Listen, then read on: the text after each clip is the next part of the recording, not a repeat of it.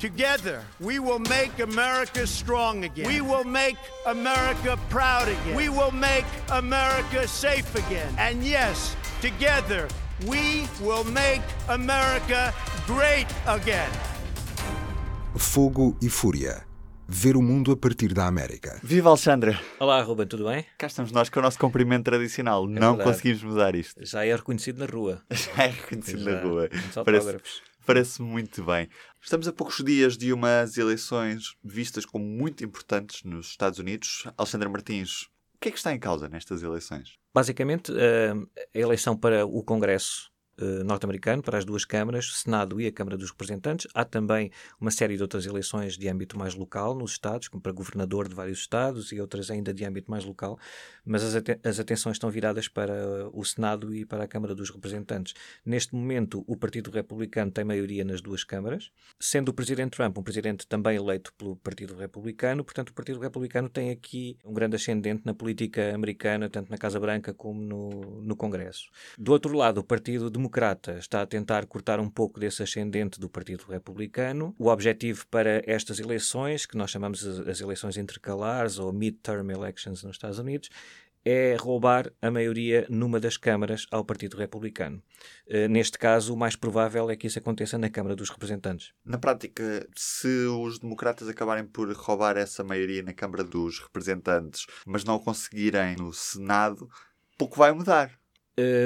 Em termos práticos, pouco está a mudar nos Estados Unidos. Uh, pelo menos naquilo, na- nas grandes eh, propostas do Presidente Trump em 2016. Já vamos falar disso, em particular em relação à imigração, mas o que é preciso reter aqui é que eh, o, o Partido Republicano, tendo maioria nas duas câmaras e um Presidente na Casa Branca, não tem conseguido alterar assim tanto o panorama eh, norte-americano em termos de legislação quanto se poderia esperar. Se o Partido Democrata conseguir recuperar a maioria na Câmara dos Representantes, esse hum, relativo eh, impasse na, na produção de nova legislação vai agravar-se, obviamente, vai deixar de ser apenas um impasse, vai ser uma força de bloqueio na Câmara dos Representantes.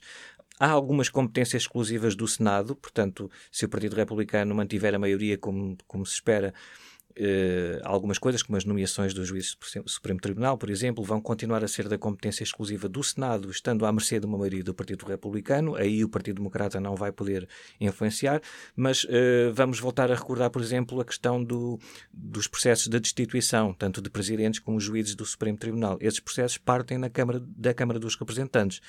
Eh, depois são decididos pelo Senado, mas isto aqui é, um- é uma questão política. É claro que se um processo de destituição do Presidente Trump, por exemplo, eh, for lançado pela Câmara dos Representantes, vai chumbar à partida no Senado. Mas o simples facto de se lançar, se abrir um processo de destituição do Presidente Trump é um sinal muito forte, é um, é um passo em frente em relação à hum, oposição do Partido Democrata eh, ao Presidente Trump. E é por isso também que Donald Trump se envolveu muito nesta campanha, para evitar uma, uma perda da maioria na Câmara dos Representantes. Sim, é muito importante para o Presidente Trump. Ele, ele próprio assumiu que há um referendo sobre ele.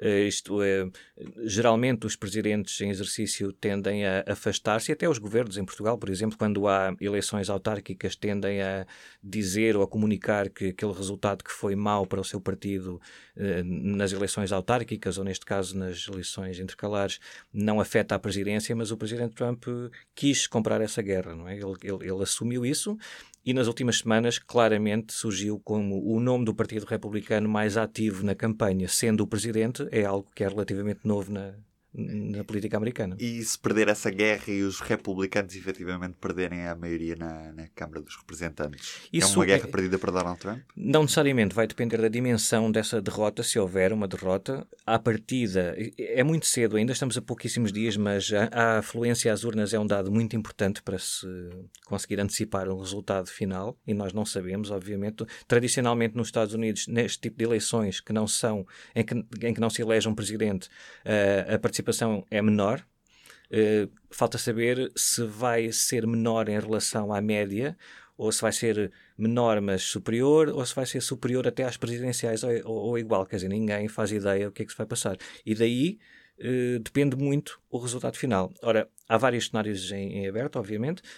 Hum, à partida, até pela configuração, porque nos, nos, eh, nas eleições para o Senado não estão todos os 100 lugares de senadores em jogo, há muito poucos do Partido Republicano em jogo, há mais do Partido Democrata, portanto, o Partido Democrata tem menos hipóteses de conseguir roubar essa maioria. Na Câmara dos Representantes estão todos os lugares em jogo, Portanto, o Partido Democrata terá mais hipóteses. Se isto acontecer, se o Partido Democrata conquistar a maioria na Câmara dos Representantes e o Partido Republicano mantiver a maioria no Senado, a dimensão da derrota é importante para essa análise, é da derrota do Partido Republicano na Câmara dos Representantes. Se for pouco, por menos do que os analistas eh, antecipam, é claramente uma vitória do, do Presidente Trump, mais do Presidente Trump até do que o Partido Republicano, porque ele deu a cara nestas eleições de uma maneira pouco vista. Nesta altura, o que é que dizem as sondagens? Há efetivamente a possibilidade de existir uma vitória democrata? É muito difícil? Não, é mais possível que essa vitória aconteça na Câmara dos Representantes, pelo que já estivemos aqui a explicar, em termos do, da dimensão, do número de lugares que está em jogo. No Senado é muito mais difícil mas um, está tudo em aberto uh, no, no, naquilo que nós estamos a falar, na dimensão da possível vitória do Partido Democrata na Câmara dos Representantes, está tudo em aberto. Não sabemos qual é que poderá ser a dimensão dessa vitória, se acontecer. Devemos lembrar que, por exemplo, em 2010, isto, isto é um período muito crítico e muito sensível da política americana, até por causa da eleição do Presidente Trump. Mas em 2010, dois anos depois da primeira eleição do presidente Barack Obama, portanto, podemos fazer mais ou menos essa comparação do, da avaliação que o eleitorado americano faz a meio do mandato de cada um destes dois presidentes foi uma desgraça, nessa altura foi uma desgraça para o Partido Democrata. O Partido Republicano teve uma grande vitória nas duas câmaras do Congresso, portanto, nesse aspecto, e foi uma, uma, que, uma eleição que se chama nos Estados Unidos Wave Election, é uma, uma grande vitória de um partido, neste caso o Partido Republicano. Portanto, eh, com toda esta fúria anti-Trump que se vê em alguns setores da, da sociedade americana nos últimos dois anos, eh, espera-se, espera-se, não aqui no sentido de esperemos que aconteça ou não, não é? mas espera-se que eh, essa fúria se traduza também numa vitória semelhante àquela que o Partido Republicano eh, obteve em 2010. Portanto, é, é, estamos neste, neste passo, na é? da dimensão de, de, das coisas. E em que medida é que nós vemos esta, esta participação do Presidente Trump nesta campanha eleitoral? O que é que ele tem feito? Tem apelado ao voto dos candidatos republicanos? Sim, eh, desde logo eh, temos visto isso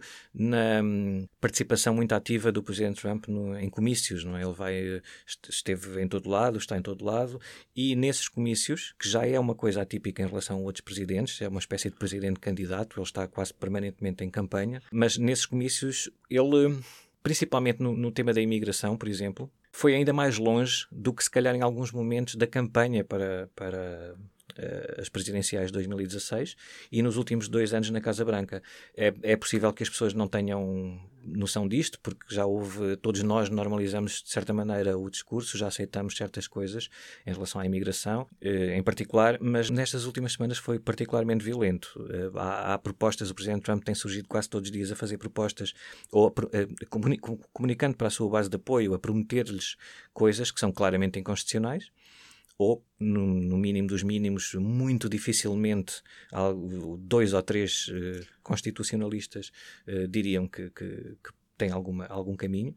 Um, como, por exemplo, a retirar o, o, direito à nacionalidade a filhos de imigrantes sem documentos no país, isso é, é está consagrado na Constituição e é, é que é a 14 emenda que dificilmente terá outra interpretação, no sentido de que o Presidente Trump diz que defende, eh, mas não é só o facto de ele ter feito essa proposta, é que nos comícios eh, ele diz à sua base de apoio que, que é o Partido Democrata que não quer mudar aquilo. Ora, isso não é assim, não é? Uma, é está na Constituição. É claro. Como é que se altera a Constituição? É preciso ter quanto. Tem uma, uma esmagadora maioria. É preciso um, um consenso enorme no Congresso para se fazer uma mudança da Constituição, e quer dizer, não é só porque os políticos querem e que lhes apetece, isso não é assim, não é o Partido Democrata, não se pode dizer que alguma coisa que está na Constituição é só porque um partido não quer, não é? Uh, mas ele diz isso à sua base de apoio, ora o objetivo dele é claramente de levar a sua base de apoio a, a votar é? E, obviamente, se eles forem votar, vão votar nos, nos, candidatos do Partido Republicano. O que se passa é que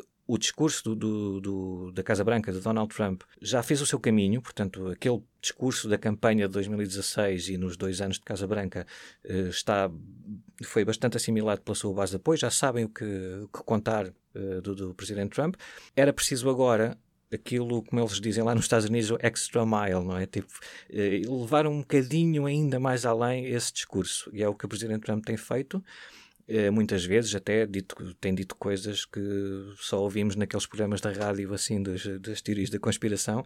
Isso é uma coisa que agrada bastante uma, à base de apoio do Donald Trump e, portanto, ele quer garantir que eles vão votar na terça-feira e é essa uh, afluência às urnas que pode ditar se o Partido Republicano ganha, perde ou se perde por muitos ou por poucos. Nós não vamos estar na terça-feira, porque não podemos, mas cá estaremos para acompanhar. Pronto, então até para a semana. Vamos ver como é que as coisas correm. Um grande abraço. Abraço. Together, we will make America strong again. We will make America proud again. We will make America safe again. And yes, together, we will make America great again. Fogo e Fúria. Ver o mundo a partir da América.